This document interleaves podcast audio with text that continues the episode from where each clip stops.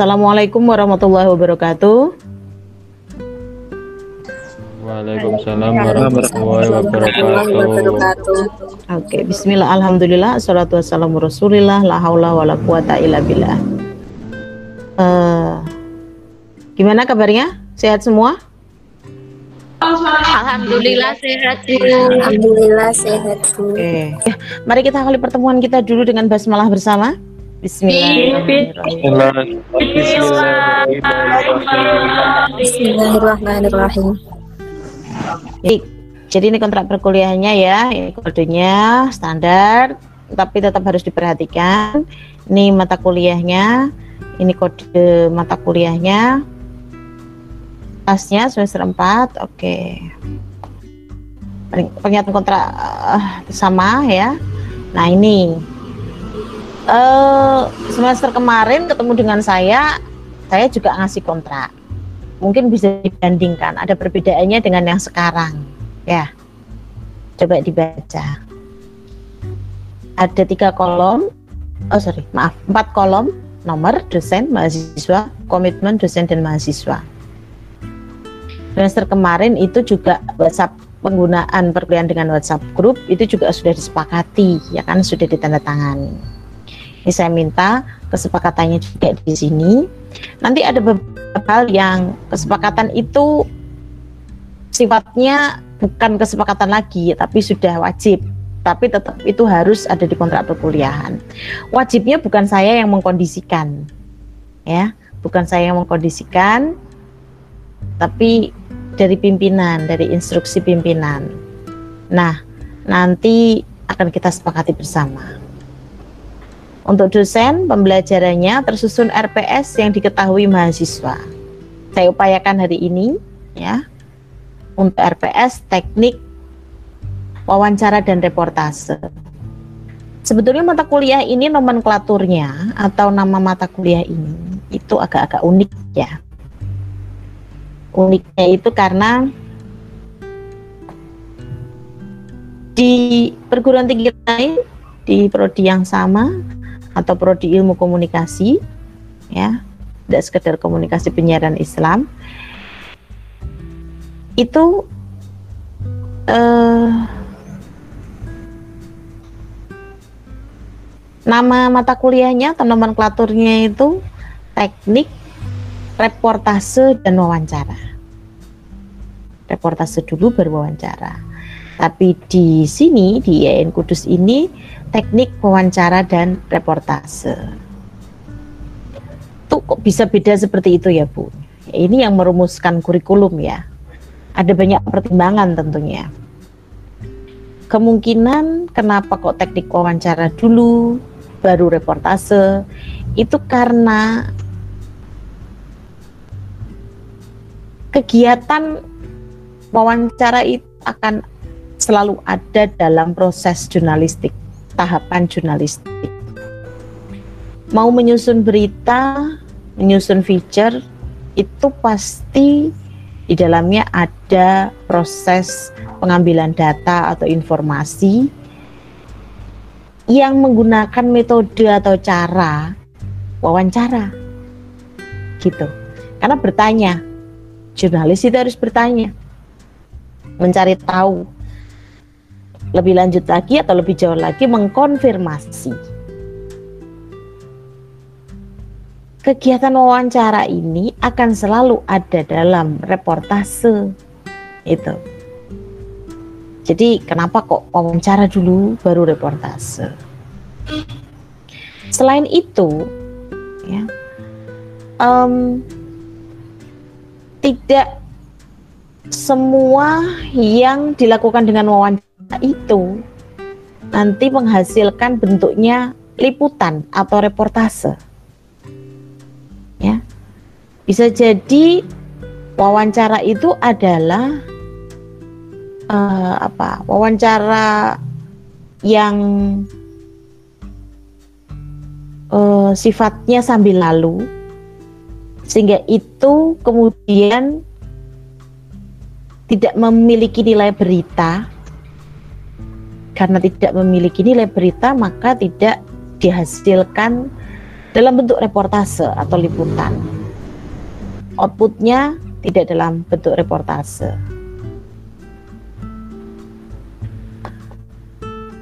Uh, sedangkan reportase itu diterima oleh halayak.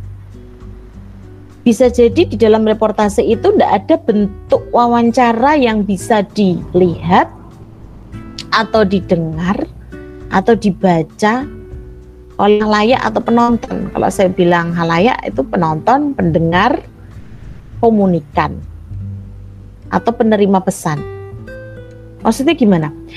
Ada bentuk reportase audiovisual begitu ya, atau reportase cetak gitulah ya, yang proses wawancaranya itu tidak dipublish atau tidak ditampilkan, tidak ditayangkan atau tidak diketik, tapi itu menjadi bagian isi dalam reportasenya.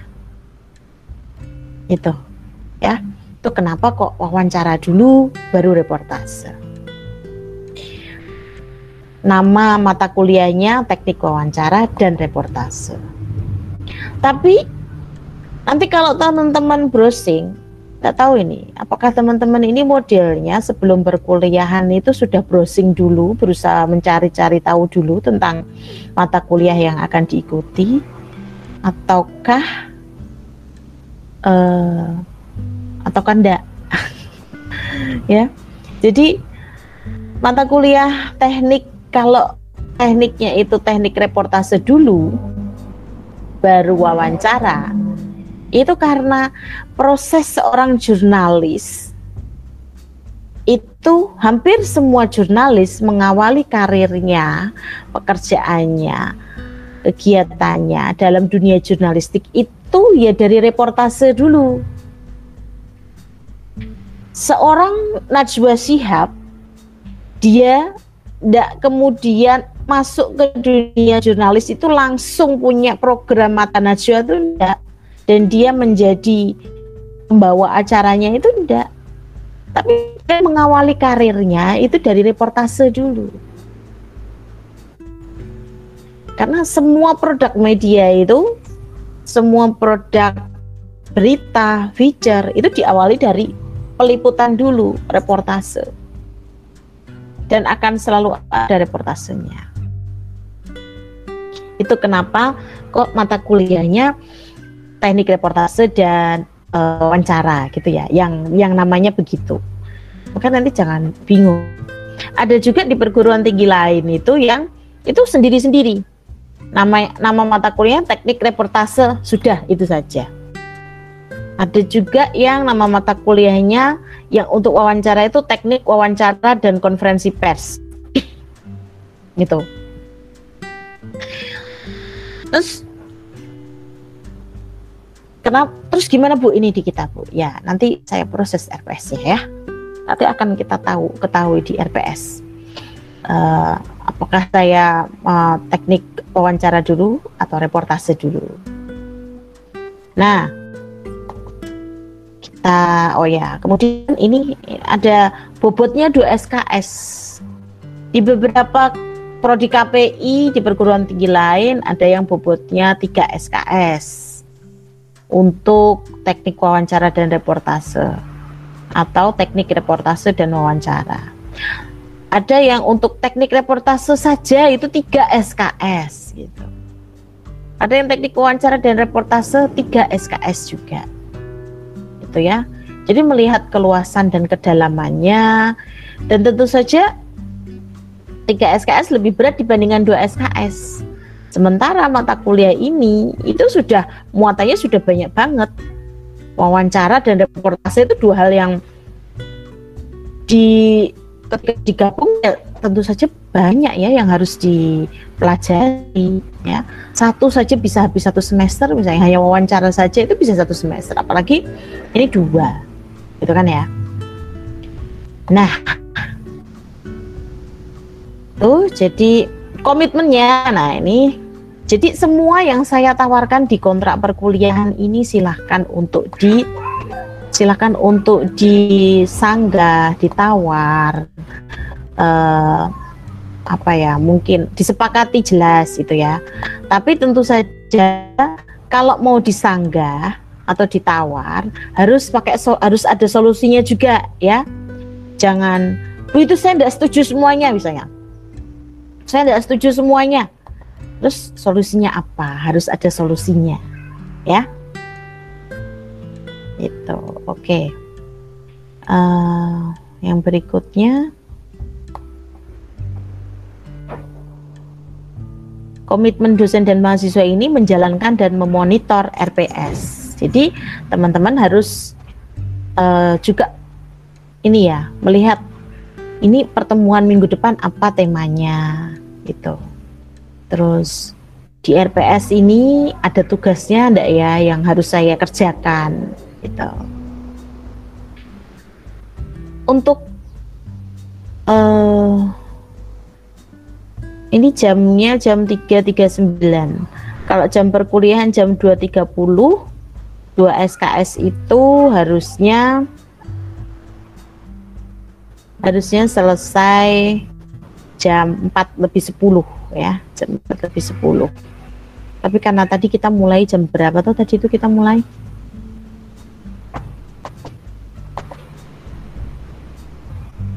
Mbak Siska kita tadi mulai jam berapa ya Mbak?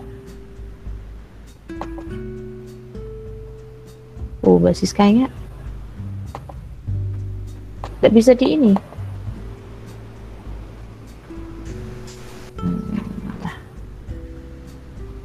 Tadi mulainya jam berapa ya Mbak Siska ya?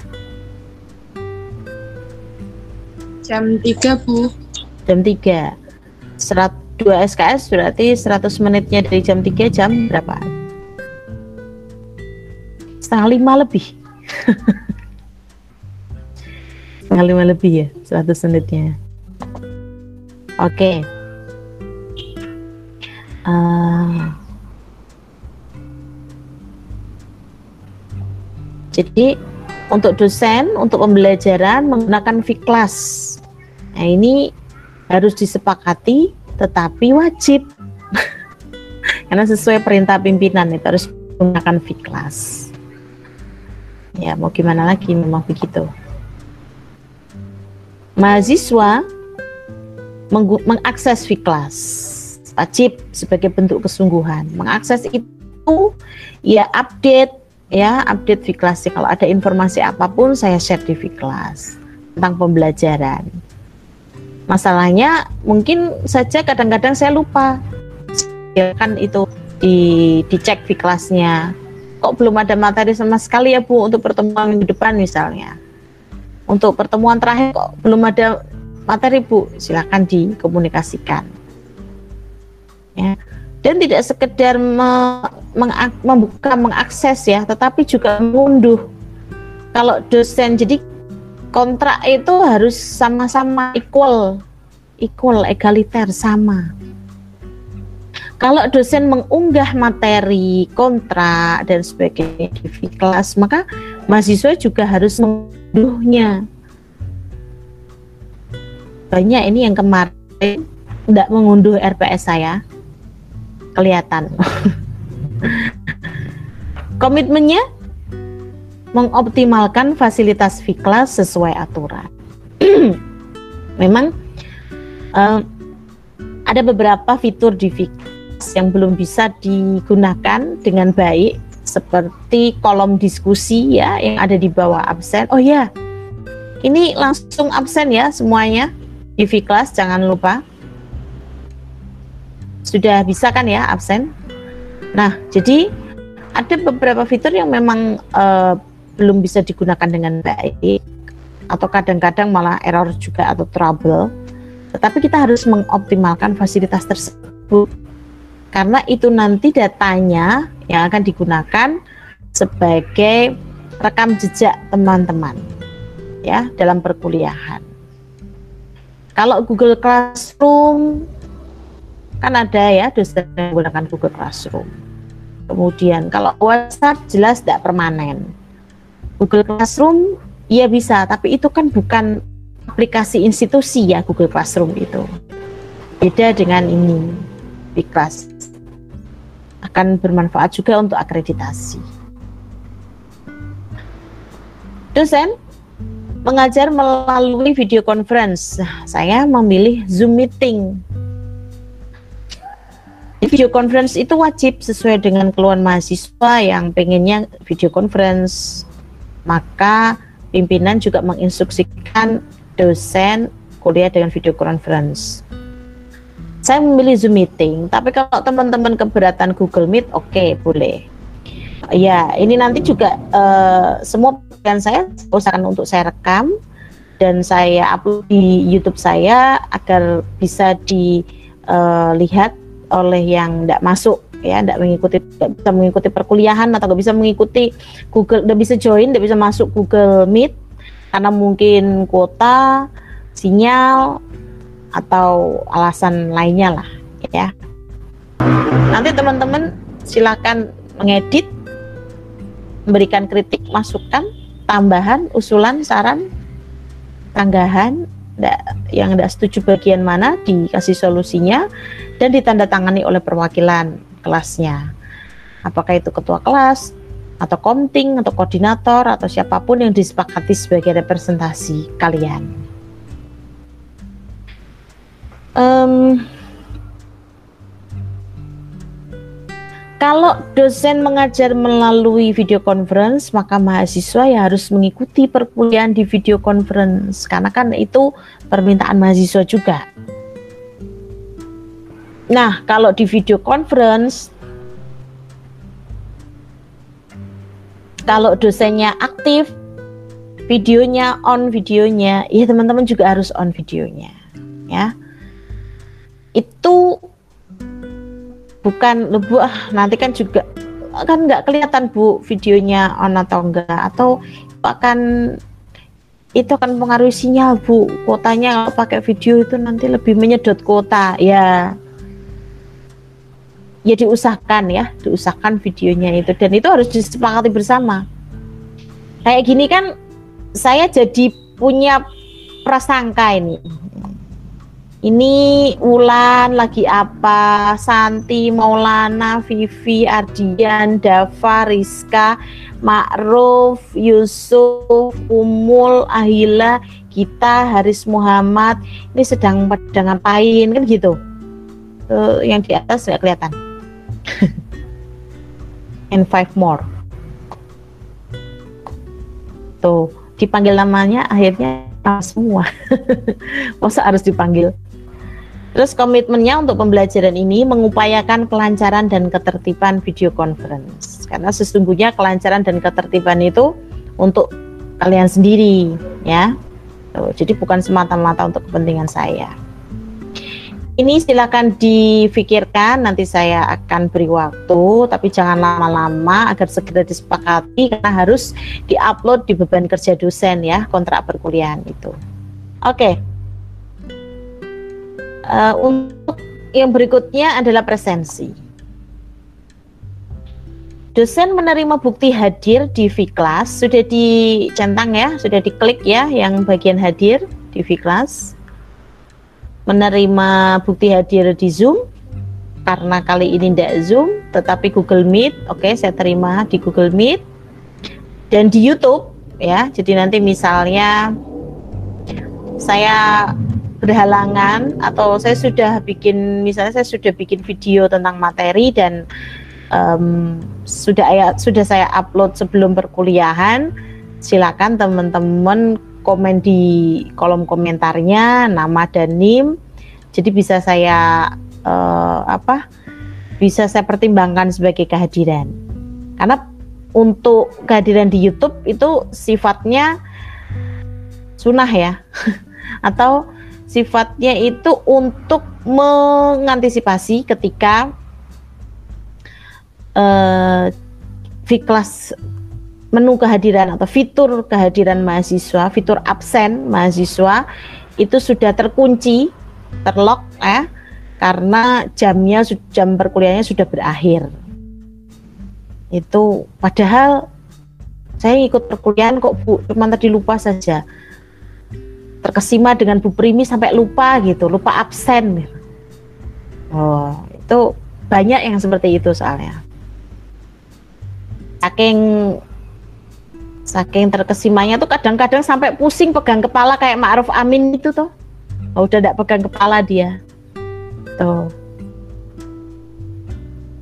Lupa. Di kalau Setiap saya menerima bukti hadir di Viklas, Zoom dan YouTube sesuai video kalau di YouTube sesuai video materi ya materinya dan jadwal ya.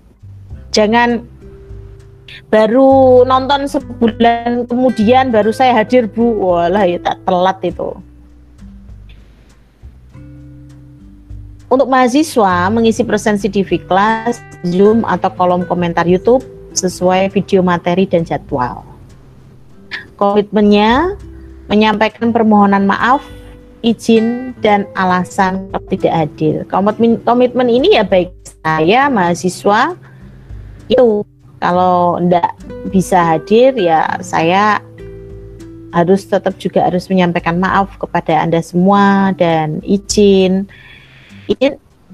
pasti ada salah satu yang mengizinkan ya. Jadi kalau ada yang tidak mengizinkan, saya saya ngikutin yang mengizinkan aja.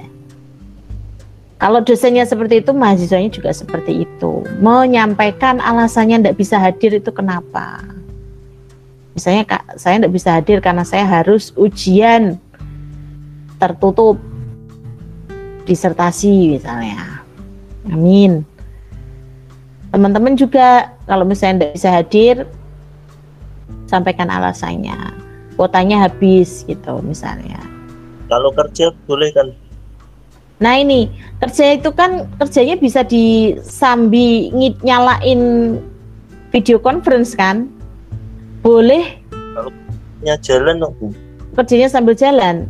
Ya dinyalain di posisi di tas tidak apa-apa yang penting kan on. Ya toh? Oh, jadi maksudnya gini loh.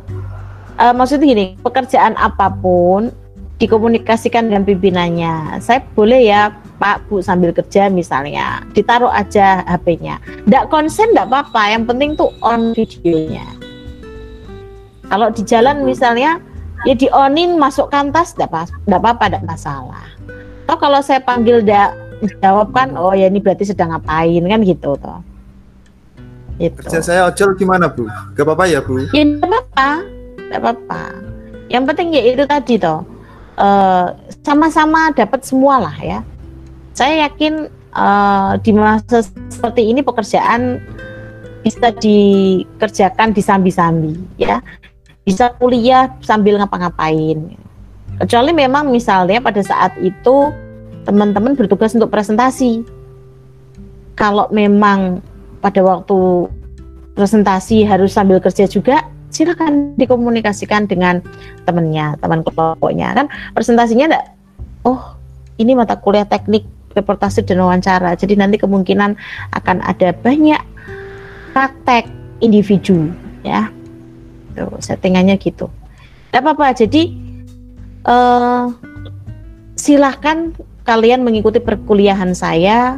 Boleh fokus boleh disambi-sambi. Yang penting ikut. Karena saya prihatin sekali. Ketika kemarin ada mungkin kalau di kelas A kayaknya nggak ada yang saya hubungi karena atau ya saya lupa ya atau mungkin ada yang saya hubungi. Jadi saya itu punya kebiasaan eh, ketika mid semester ya di tengah di tengah semester itu ketika UTS, sebelum UTS atau pada saat UTS atau setelah UTS, manalah salah satu itu. Saya memeriksa kehadiran mema, mem- bukan memeriksa kalau memeriksa sering ya. Saya menindaklanjuti bukan menindaklanjuti juga, memonitoring dan evaluasi kehadiran mahasiswa yang kurang. Saya japri, saya hubungi. Dan ada beberapa itu yang tidak bisa hadir di perkuliahan saya yang hanya lewat WA loh. WA itu kan tidak perlu, tuh WA itu kan bisa ditinggal ngapa-ngapain tuh ya. Ada juga yang ketika saya video, eh, ketika saya video call juga ternyata sambil makan mie ayam gitu. Ada juga yang eh, ketika saya video call berkali-kali enggak diangkat ternyata ya ketiduran padahal dia WA-nya diaktifin online Nah, jadi kan sebetulnya bisa disambi-sambi kalau via WA itu. Begitu juga via video conference kayak gini. Boleh uh, bentuknya itu boleh kalian berpartisipasi kayak Vivi Rima ini duduk manis menghadap monitor HP-nya uh, atau Holy Fatunisa ini saya pikir dari tadi itu foto loh ini. Oh dari tadi diem kayak agak kedep sama sekali. Oh ternyata. Boleh yang sambil tadi ke belakang siapa? Si Marif atau Yusuf Yusuf Falahi ini dari tadi juga nggak ngeonin videonya entah ke mana gitu. Boleh enggak apa yang penting di onin ya penting ada lah. Ada dan tiada Oke. Uh, yang berikutnya, nih penting. Dalam satu semester maksimal dosen itu tiga kali tidak hadir dari 14 kali pertemuan yang dipersyaratkan selain UTS dan UAS. Tapi ya karena ini ada hubungannya dengan kinerja dosen, saya upayakan 16 kali hadir. Entah itu bagaimana bentuknya ya. Kalau misalnya kayak kayak besok ini untuk yang hari Kamis kan tanggal merah atau udah ada perkuliahan. Ya saya harus minta kesepakatan kelas untuk mengganti di lain hari. Karena itu berhubungan dengan beban kerja dosen dan saya kinerja harian. Kemudian um, kalau eh, kalau dosen itu maksimal tidak hadirnya tiga kali, maka mahasiswa maksimal tidak hadir juga tiga kali. Dengan alasan yang dapat dipertanggungjawabkan misalnya sakit terus izin izin misalnya sedang apa namanya sedang menemani uh, menyanikahan menemani di pelawinan loh nama aja nikah itu. Itu uh, siapa ini Oh dia Widianti has left the meeting. Oh, ngapain kok left? Itu izin ya. Uh, tapi terus jangan kemudian oh ada jatah nggak hadir tiga kali. Aku udah hadir tiga kali ya kan udah ada jatahnya. Ya tidak harus gitu ya. Karena uh, kita luruskan niat lah. Kalian teman teman-teman sudah bersyukur mendapatkan kesempatan untuk bisa kuliah, digunakan, dimanfaatkan. Uh, bentuk syukurnya itu dengan salah satunya menghadiri majelis ilmu seperti ini. Nah, itu maknanya apa ya tiga kali itu? Maknanya adalah kalau kehadiran teman-teman kurang dari itu, atau misalnya ini kan uh, tiga kali tidak ada dari 14 kali pertemuan ya, berarti se, uh, se, hanya hadir 11 kali misalnya. Kok nilainya nggak keluar? Nilainya nggak keluar. Itu wajar ya. Karena sudah menjadi kesepakatan bersama ketidakhadirannya maksimal tiga kali. Dibikin aja bu itu ketidakhadirannya tidak hadirnya maksimal 10 kali bu. Kan enak bu. Itu tidak sesuai dengan aturannya. Jadi ini sudah saya kenapa? Sudah batas minimal aturan untuk kehadiran gitu. Jadi kita boleh kontrak perkuliahan itu bisa sebebas mungkin teman-teman, tapi tetap harus uh, ada aturannya yang diikuti, eh, gitu ya. Um, nah komitmennya, komitmen dosen dan mahasiswa, ketidakhadiran dosen diganti di lain waktu sesuai dengan kesepakatan tentunya. Mahasiswa pengennya diganti kapan, enaknya, sama-sama enak gitu ya. Nah, ketidakhadiran mahasiswa tidak mungkin diganti di lain waktu karena mata kuliah saya cuma satu ini ya. Nggak mungkin juga kan? Misalnya, misalnya siapa? Misalnya uh, ini Muhammad F ini siapa nih? F. Oh, kok jadi Windy Debbie? Oh, kok tidak aktif jadi tidak aktif. Misalnya, aduh kita sudah ngantuk tuh ini kit. Apa pusing kit kamu?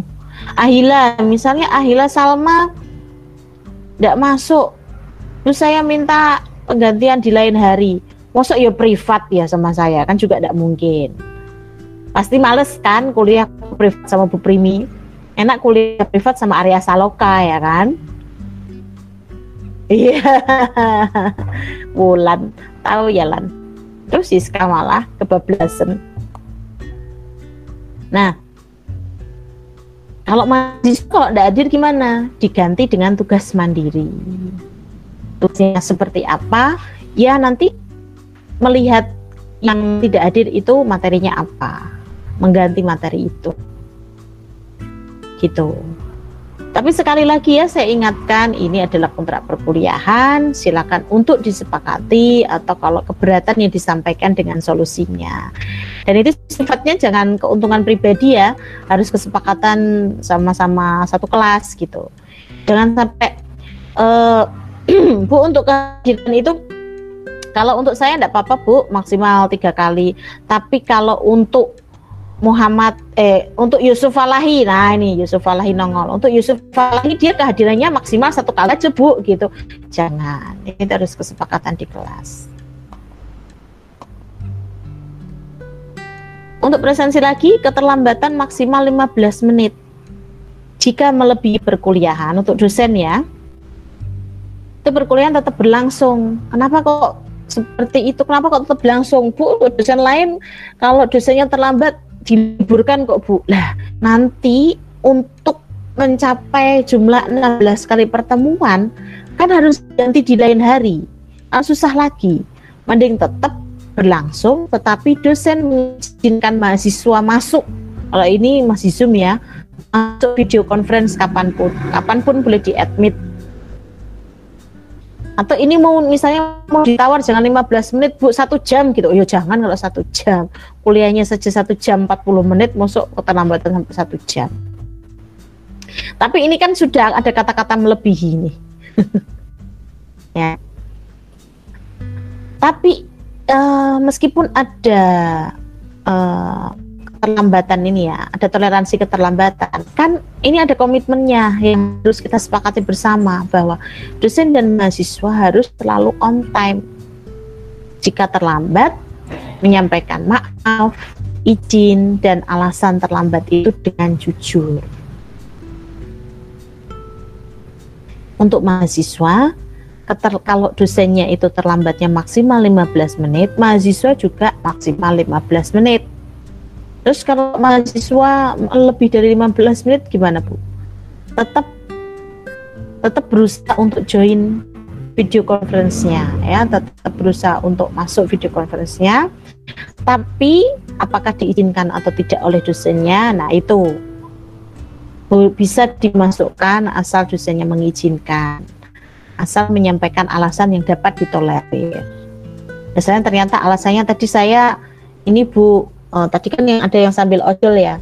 Jadi saya harus ngantar penumpang dulu dan dan belum lupa belum join Google Meet ya. Oke deh boleh. Disampaikan ke temennya Bu. Uh, ini kayak kayak ini tadi kan ada tuh yang ngechat ya. Misalnya tadi ada yang ngechat uh, apa? Udah nggak ada ini karena saya sudah disconnect ya ini tadi yang gabung sama yang berdua. Saya berdua sama siapa? Temennya kayak gitu. Ini di kolom chat juga tolong dituliskan ya. Ini kehadiran kalian. Nama nama nim kehadiran kalian. Karena kita harus backup semua data.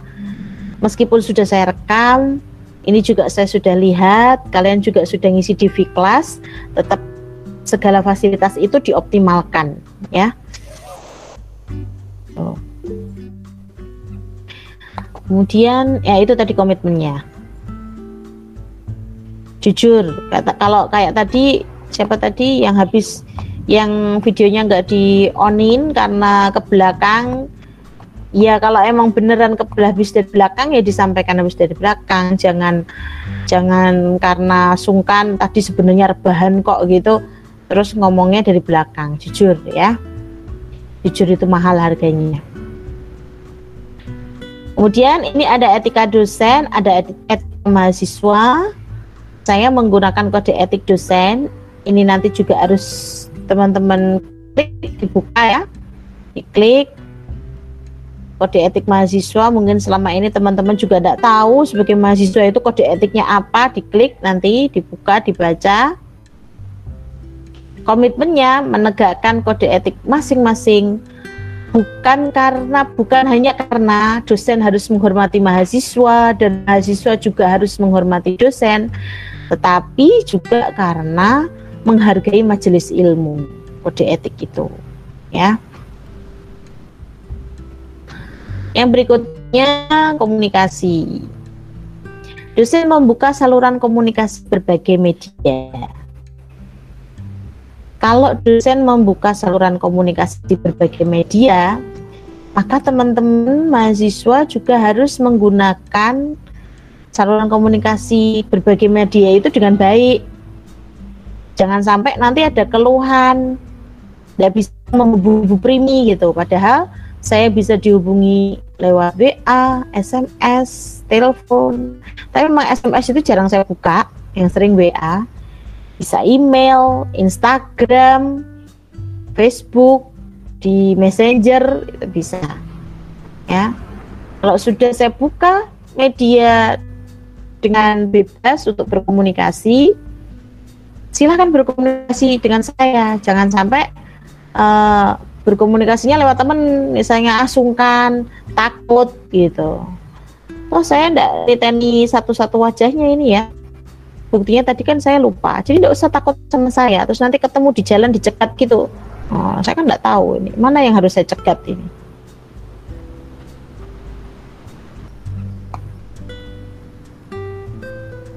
Komitmennya dosen dan mahasiswa berkomunikasi dengan terbuka tetapi beretika. Dengan terbuka dan beretika. Ya. etikanya gimana? Etikanya tentunya menggunakan bahasa yang bahasa Indonesia karena itu bahasa ilmiah bahasa Indonesia yang baik dan benar. Uh, sopan pilihan katanya juga dipilih. Penggunaan hurufnya penggunaan tanda bacanya harus yang benar. Berkomunikasi di jam kerja. Meskipun kalau di luar jam kerja, silahkan. Kan saya tidak mungkin nolak ada WA yang masuk di tengah malam gitu, jam malam. Saya juga sering WA menginformasikan apa pun ke teman-teman juga 24 jam kan ya. Tapi kalau misalnya nggak dibales atau belum dibales primi, mungkin karena pada itu bukan jam kerja, itu jam istirahat, gitu. Itu maksudnya beretika itu. Dosen mempersilahkan mahasiswa bertanya jawab. Silahkan teman-teman kalau mau tanya jawab tentang perkuliahan, kalau ada yang ingin ditanyakan bebas ya. Uh, ketika saya ingin tahu tentang perkuliahan atau tentang teman-teman dalam rangka untuk kelancaran perkuliahan, juga teman-teman ya harus mau menjawab itu bertanya jawab itu setelah dipersilakan tentunya setelah minta izin untuk misalnya mau nanya gitu. Kayak seperti ini ini teman-teman kan sudah memutekan semua audio sudah menonaktifkan speakernya. Kalau ada yang mau bertanya silahkan raise hand atau um, diaktifkan speakernya dan mohon izin untuk bertanya. Setelah dipersilakan silakan untuk bertanya atau menjawab atau merespon apa yang saya sampaikan. Komitmennya komunikasi interaktif. Interaktif itu timbal balik ya. Jadi lo jual gua beli. Saya bertanya ya harusnya dijawab dan sebaliknya ketika teman-teman bertanya pasti akan saya jawab. Kalau tidak bisa saya jawab pada saat itu juga mungkin karena informasi itu berhubungan dengan banyak hal yang harus dikonfirmasi ya nanti bisa saya jawab di lain kesempatan. Kalau saya lupa diingatkan atau ditanyakan. Kembali. Komitmennya juga mutual understanding. Mutual understanding itu tercapai kesepakatan bersama kesepemahaman sama-sama uh, sama-sama ini ya sama-sama memahami, sama-sama memahami, win-win solution gitu ya. Sama enaknya. Mutual understanding simbiosis mutualisme. Sama-sama saling menguntungkan tidak ada yang dirugikan. Yang berikutnya ada penugasan. Wah ini. Ini yang paling penting di antara semuanya sebetulnya kenapa paling penting di antara semuanya? Karena selalu dijadikan masalah gitu. Dan seharusnya itu tidak perlu jadi masalah. Atau ketika teman-teman mengerjakan tugas itu karena tugas teman-teman memang mengerjakan tugas karena teman-teman mahasiswa. Kalau teman-teman diminta untuk membuat tugas kan pasti tidak mau membuat instruksi penugasan. Coba teman-teman bikin uh, penugasan buat dosennya gitu. Mau nggak? Mesti nggak mau. Karena ketika kita memberikan tugas itu kita punya konsekuensi untuk mengevaluasi tugas tersebut atau menilainya. Ya kan? Ya, sudah dibacakan. Dosen memberikan tugas adalah kewajiban bukan haknya dosen loh ya untuk memberikan tugas itu. Memberi. Memberi itu kewajiban. Memberikan tugas itu kewajiban. Dan penugasan dari dosen itu adalah kinerja dosen. Kinerja dosen. Kalau dosen tidak e, eh, memberikan tugas ya tidak ada kerjaan dong dosen. Gabut dong gaji buta dong nanti. Tuh ya? Penugasan dari dosen itu itu adalah kewajiban dosen teman-teman. Kalau kewajiban itu ada di sisi dosen terus tugas itu haknya siapa? Haknya mahasiswa. Mengerjakan tugas adalah hak dan prestasi mahasiswa. Coba direnungkan Selama ini tugas itu itu adalah apa? Mas Imam Syafi'i kalau dapat tugas itu rasanya gimana? Rasanya bingung bu, mau jawab bingung. mau jawab bingung. Kenapa yeah. takut? Jangan takut. Saya kan bidadari bukan hantu, jadi jangan takut. Iya bu. Gila. Yes. Ma'ruf Amin, kalau dapat tugas rasanya gimana? Sebentar, sebentar. Hah? Uh, tergantung tugasnya, Bu. Oh, tergantung tugas ya. Oke, okay. yeah. masih kita babu lah ini. Oke. Okay. Kalau Dea, kalau dapat tugas rasanya gimana, De?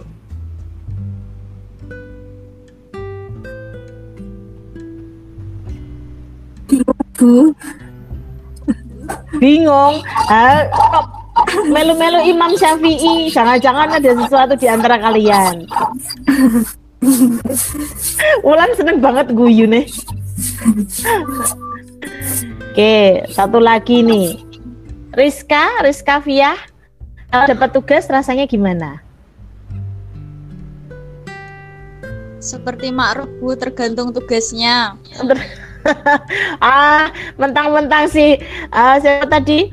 Cidea sudah ada pasangannya Imam, terus Rizka mau nemenin si Ma'ruf.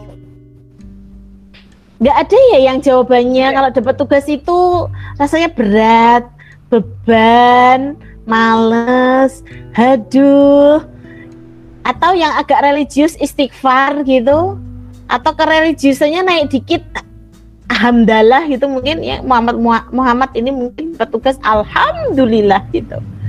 Ada ya.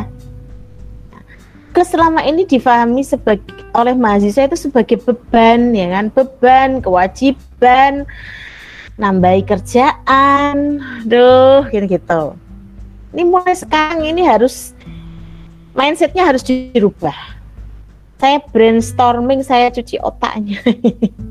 Harus dirubah mindsetnya tugas itu mengerjakan tugas bagi mahasiswa itu adalah hak. Kenapa kok hak? Karena tugas itu penugasan tugas mandiri atau tugas terstruktur atau tugas kelompok ya itu adalah bagian dari SKS. SKS itu adalah yang teman-teman bayarkan dalam bentuk UKT. Teman-teman masih enak ini UKT pembayaran UKT-nya tidak tergantung jumlah SKS, tidak tidak tidak semakin banyak SKS-nya semakin mahal bayarnya. Di perguruan tinggi swasta semakin banyak SKS-nya semakin mahal bayar uang kuliahnya. Dari tadi saya ngomongin SKS Maulana? Maulana ada gak ini? Videonya on? Ada. Maula, Maulana tuh ada SKS singkatan dari apa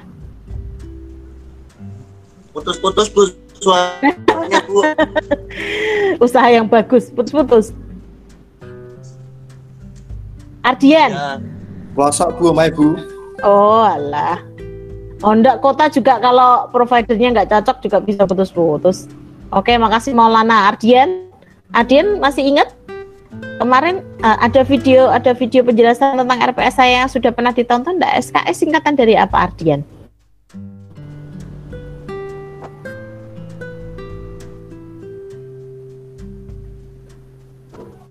Ini juga ada sinyalnya ini. Umul wes kalau Umul ini pasti tahu nih. Umul Latifah habis browsing kan? Ya, Bu. SKS singkat Mana, Bu? Saya tahu. SKS singkatan dari apa? Saya tahu bu. Satuan. Kayaknya lupa, Bu. Semester. Saya tahu bu. Eh, eh, apa SKS ya? Bu? Ya, Riz. Baris itu tahu, Bu. SKS ya bu. Ya, Surat keterangan sehat bu. surat keterangan sehat. Tanda sehat. SKS surat keterangan sehat. Ini malah Umul tadi satuan. semester bu Itu satuannya. Tapi SKS satuan itu angka di SKS-nya. Tapi SKS itu singkatan dari sistem kredit semester.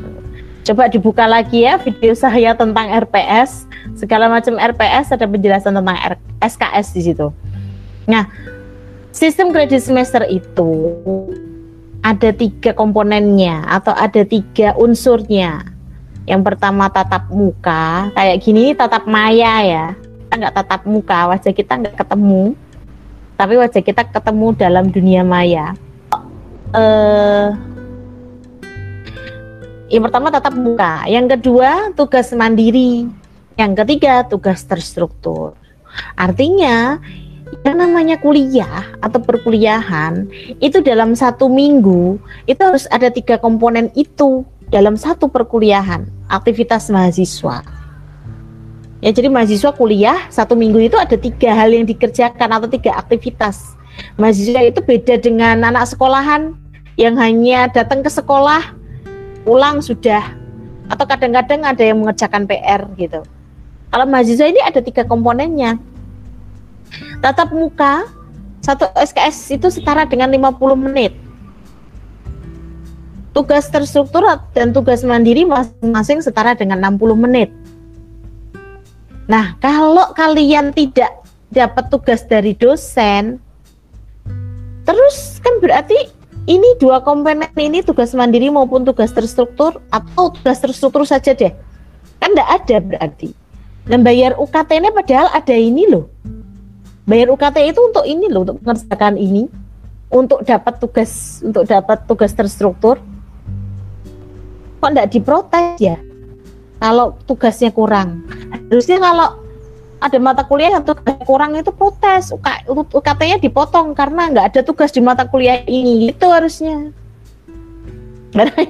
karena ini hak kalian ini hak mahasiswa untuk mendapatkan penugasan dari dosen untuk mengerjakan tugas dari dosen jadi mindsetnya dirubah tugas mahasiswa itu bukan kewajiban bukan beban bukan nambahi pekerjaan.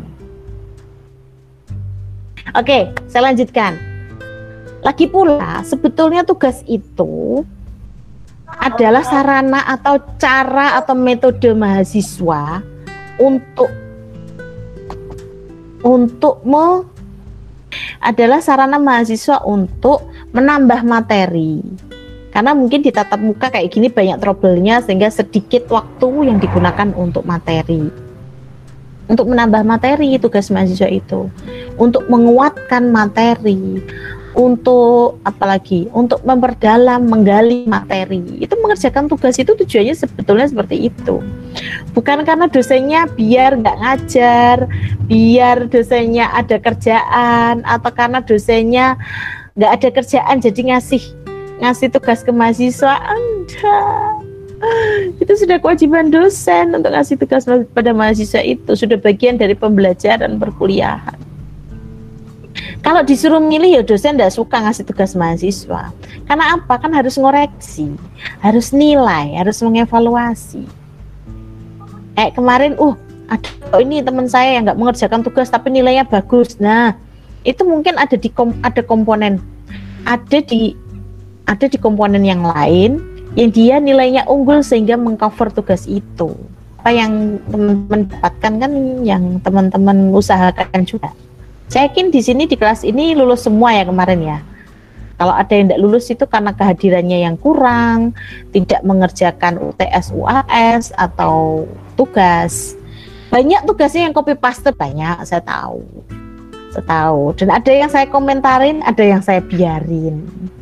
Yang saya komentarin bersyukurlah itu berarti dapat perhatian dari saya. Yang saya biarin bukan karena tidak saya perhatiin juga, karena saya sudah paham sendiri lah ya. Uh, dan tugas mahasiswa itu adalah prestasi mahasiswa loh. Dan prestasi itu bisa teman-teman akui sebagai prestasi diri sendiri. Kalau selama ini selama hidup tidak pernah ikut lomba-lombaan, tidak pernah punya hasil karya, masterpiece, tidak pernah tidak punya prestasi lah tidak punya punya tidak pernah punya prestasi sama sekali. Paling prestasinya rebahan gitu ya. Atau prestasinya gabut prestasi nongkrong prestasi apa tidak punya prestasi. Tugas teman-teman itu adalah prestasi. Kayak kemarin misalnya bikin video. Nanti tulis di biodata teman-teman.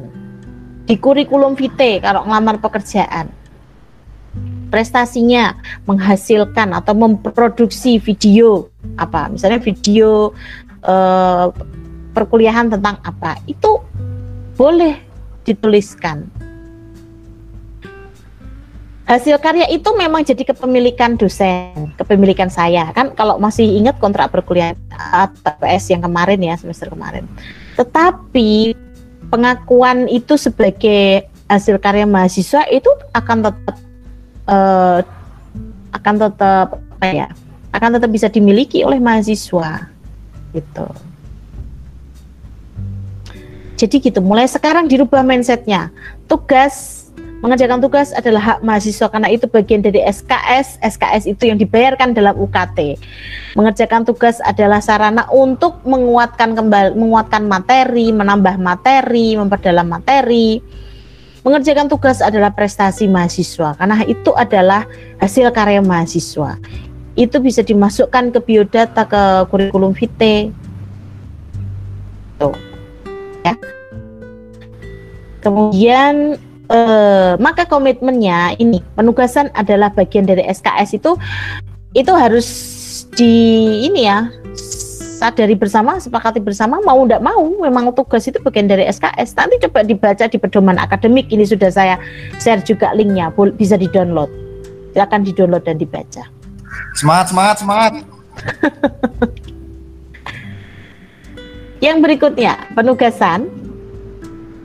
Dosen wajib mengapresiasi tugas dan berhak atas kepemilikan tugas mahasiswa. Kenapa kemarin kok uh, videonya dikirimkan ke saya. Kalau sudah dikirimkan ke saya ya, ya jadi milik saya. Maksudnya kepemilikan itu teman-teman boleh menuliskan itu dalam dalam kurikulum vitae atau biodata misalnya nanti jadi se kita nggak tahu lah ya hmm, ya gimana bu ya.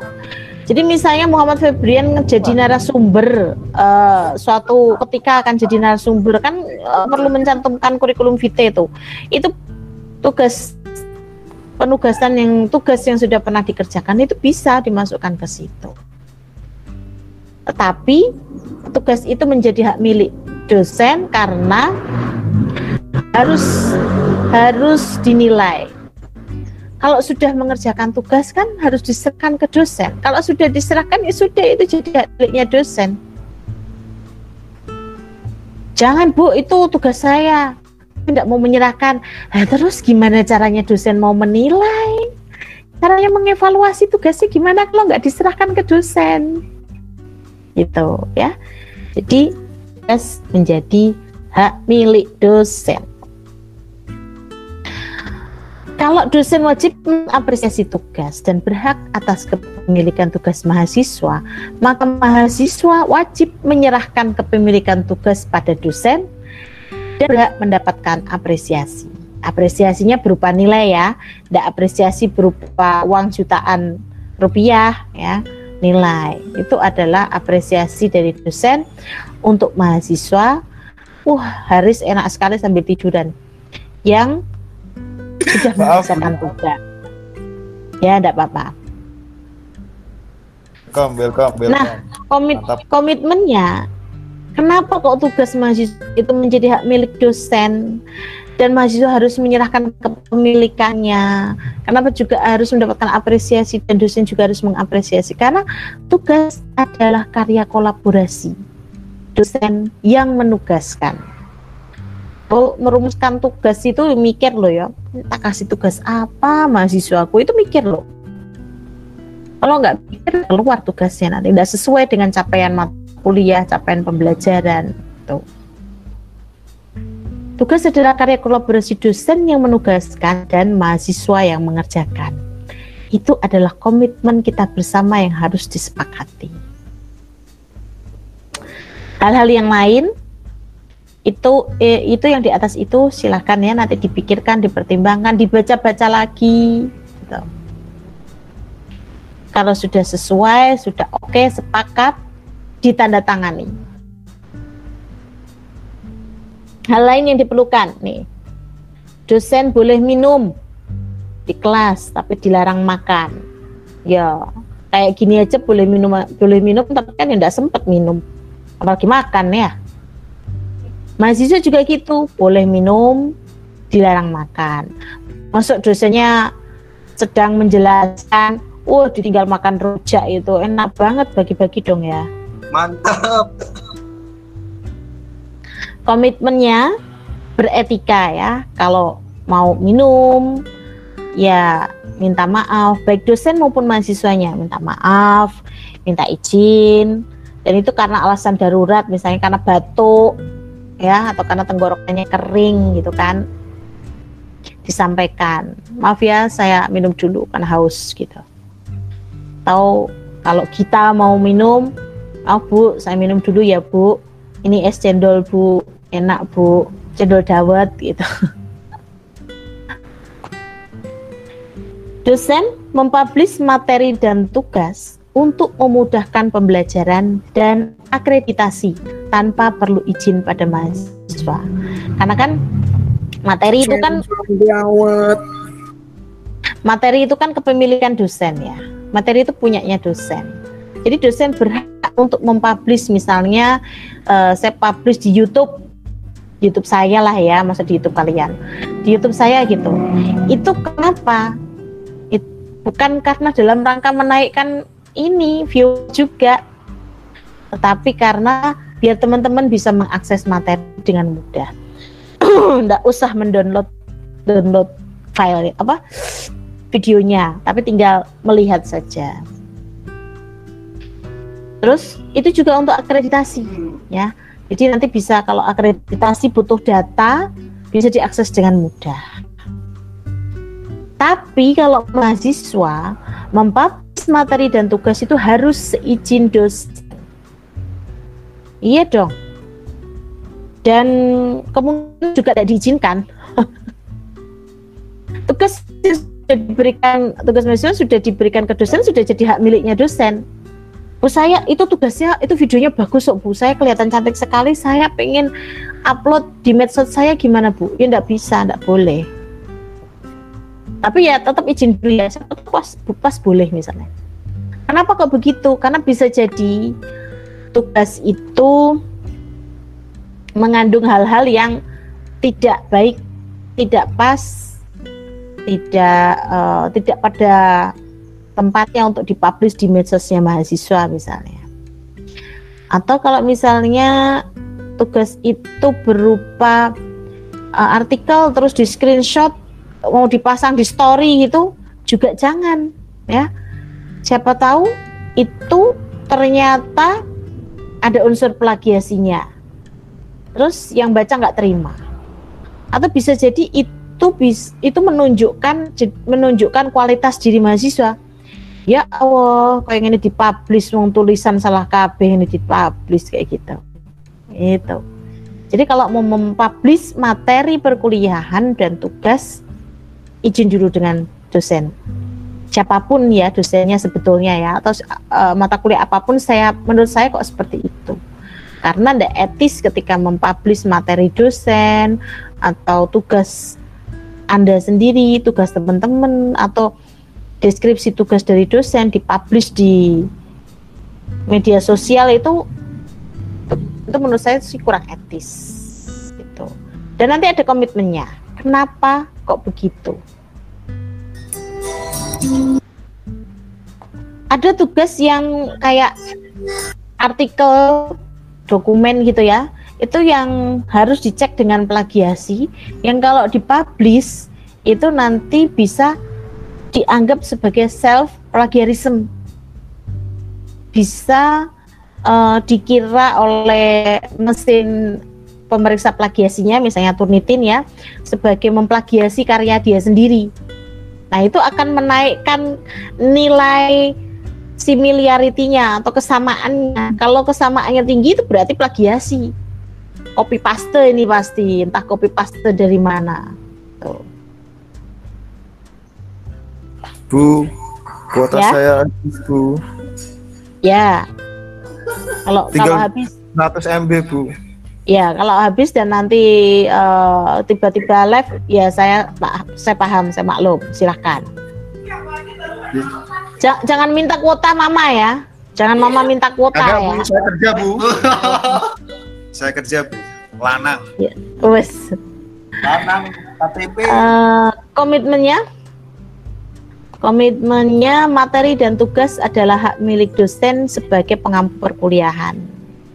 Nah, itu menjadi hak milik dosen karena dosennya pengampu perkuliahan, bukan karena dosennya pengen dengan tugasnya mahasiswa ya. Misalnya tugasnya mahasiswa itu berupa barang, bagus bentuknya.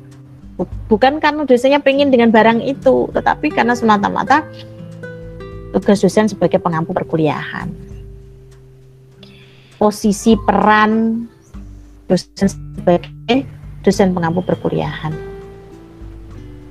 Yang berikutnya, dosen dilarang mempublish komunikasi dengan mahasiswa tanpa izin yang bersangkutan. Misalnya kita WA-WA-an dan saya pengen screenshot dan nyetatus pasang di status WA atau di story, kalau tidak diizinkan mahasiswa ya tidak boleh atau kalau mau seperti itu saya harus minta izin dulu ke mahasiswa yang bersangkutan. Begitu juga mahasiswa ya dilarang mempublish komunikasi dengan dosen tanpa izin yang bersangkutan. Sebetulnya bukan hanya dengan dosen ya, dengan siapa pun. Karena apa? Itu menghargai privasi dan itu bagian dari undang-undang ITE. Karena kenapa ini perlu saya tekankan ya teman-teman? Saya banyak sekali kontak mahasiswa juga saya simpan ya banyak yang saya simpan. Itu ada mahasiswa yang sering sekali screenshot chat dosen yang ada di WhatsApp grup atau di Japri atau di mana gitu kemudian di story di status kemudian di caption gitu. Itu udah etis banget loh itu. Kalau itu eh, adalah WhatsApp grup Ya silakan kalau mau sholat sebentar lagi saya juga mau sholat ini sebentar lagi saya akhiri. Kalau di WhatsApp grup maknanya kan hanya anggota grup itu saja yang tahu tentang komunikasi itu tentang informasi itu. Apalagi kalau japri, kalau direct message, kalau jaringan pribadi kan hanya dua pribadi itu yang tahu. Kok kemudian itu kan berarti areanya area pribadi. informasi pribadi. Kalau informasi itu diumbar, dipublish, nah itu sudah kelihatan itu ahlaknya nggak bener itu. Dan di Undang-Undang ITE diatur. Nanti coba dicek di pasal 26 kalau saya nggak salah atau 27, 26 deh kayaknya. Yang sifatnya pribadi itu nggak boleh dipublish. Kalau dipublish dan salah satu pihak itu merasa dirugikan, itu bisa diadukan, bisa diadukan melanggar pasal tersebut dan kalau melanggar undang-undang konsekuensinya ada sanksinya, ada hukumannya. Apakah itu penjara atau sanksi yang lain. Tapi yang jelas ribet banget itu kalau udah melanggar undang-undang itu. Kalau lah nggak di, nggak dihukum itu ribet sekali kalau ada yang mengadukan. Jadi jangan sekali-kali mempublish komunikasi japri jaringan pribadi atau di grup ya atau apa pun itulah ya tanpa izin yang terlibat dalam komunikasi tersebut Tuh, kayak kemarin itu ada kelas yang komplain ya. Itu saya juga minta izin. Ini saya izin saya screenshot, saya uh, kirimkan ke pimpinan boleh boleh Bu, malah tolong disampaikan. Nah, kayak gitu kan enak. Ya. Tinggal dikit ya. Berikutnya melaporkan keluhan dan pelanggaran ke fakultas. Disertai bukti. Dosen misalnya melihat kok ada mahasiswa uh, oh ya membu mengganggu ketertiban kelas misalnya ya. Itu menjadikan satu keluhan itu boleh. Dilaporkan ke fakultas disertai dengan bukti. Dan sebaliknya mahasiswa juga kalau ada keluhan dalam perkuliahan keluhan dengan dosennya keluhan dengan sesama mahasiswanya atau melihat ada pelanggaran boleh sampaikan ke fakultas, tapi harus ada buktinya. Ya. Nah, komitmennya adalah tabayun dulu sebelumnya, sebelum melaporkan tabayun. Bener tidak sih yang seperti ini? Atau saya mau melaporkan nih, gimana? Bisa jadi nanti setelah tabayun kok ada permintaan maaf kan tidak perlu panjang urusannya ke fakultas, gitu tidak fitnah, tidak suuzon dan tidak gibah. Jangan, kemudian ngomongin dosennya di grup lain yang nggak ada dosennya gitu. Wah, Bu Primi, bayarkan tugas aku sampai stres kayak gitu. Gibah itu namanya. Mending ngomong langsung sama Bu Primi di Japri. Bu, saya mau menyampaikan keluhan. Tugasnya kebanyakan. Nanti saya akan jawab. Kan sudah kontrak kuliahnya, sudah disepakati RPS ya. Kenapa dari awal? mau protes kan gitu. Yang berikutnya, dosen menindaklanjuti keluhan dan peringatan. Mahasiswa juga gitu, kalau ada keluhan yang mahasiswa ketahui, entah dari dosen atau dengan temannya, atau ada laporan dari atau peringatan dari fakultas, maka ditindaklanjuti, disuruh ngapain. Tuh. Wow banyak yang sudah left. Itu ya uh, komitmennya adalah konaah ya. Kalau kalau diingatkan itu sportif positif bersikap positif aja.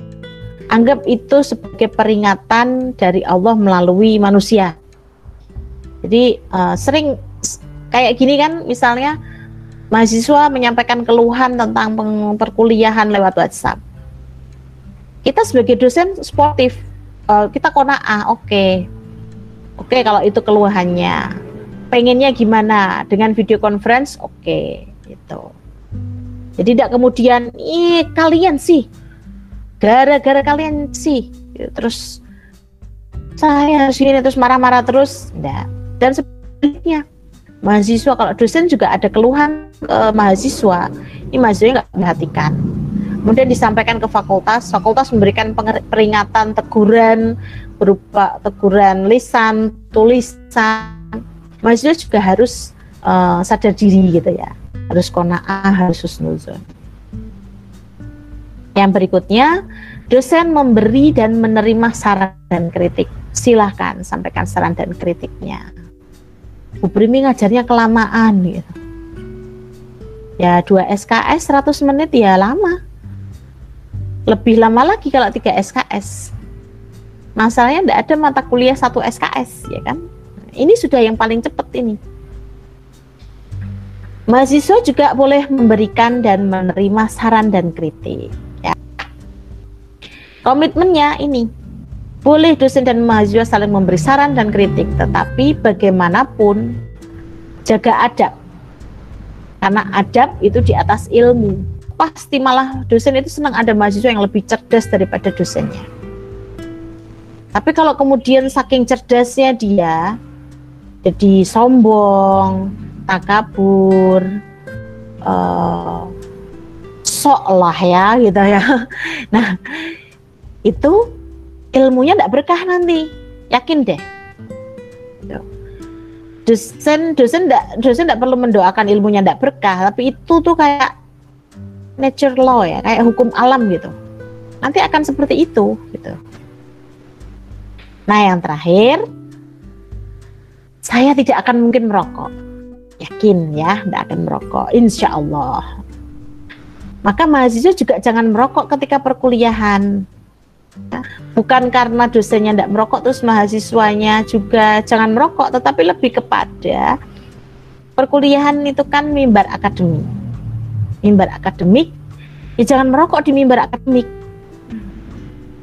Gitu.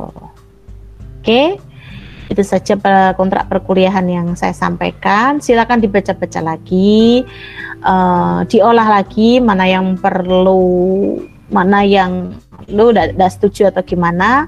Kalau sudah fix, tolong perwakilannya tanda tangan di dokumen tersebut, ya. Kalau tidak bisa tanda, tidak oh, bisa membubuhkan atau menempelkan tanda tangan di dokumen kontrak perkuliahan yang bisa di download di Vclass silakan dikirim tanda tangannya ke saya nanti akan saya olah tanda tangan di uh, apa namanya kertas putih di foto terus kirimkan ke saya nanti saya tempelkan di situ. Yang penting harus ada kesepakatannya. Jangan sampai nanti ada keluhan. Ya berarti nggak karena, berarti nggak konsisten ya dengan kesepakatan. Itu ada yang mau ditanyakan? Ada pertanyaan? Uh, uh, boleh kalau ada pertanyaan disampaikan di sini atau nanti sambil disusulkan pertanyaannya boleh disampaikan dengan media komunikasi apa pun. Gitu ya. Karena secukup ya, saya juga belum sholat ini setelah maghrib. Uh, mari kita akhiri perkuliahan kita dengan tasbih. Subhanakallahumma wa bihamdika asyhadu alla ilaha illa anta astaghfiruka wa atubu ilaik. Ilahi taufik wal hidayah wallahul muwaffiq ila aqwamit thoriq. Kalau ada kesalahan, kekurangan saya minta maaf. Kalau ada yang benar dan yang berlebih itu berarti rezeki dari Allah Subhanahu wa taala.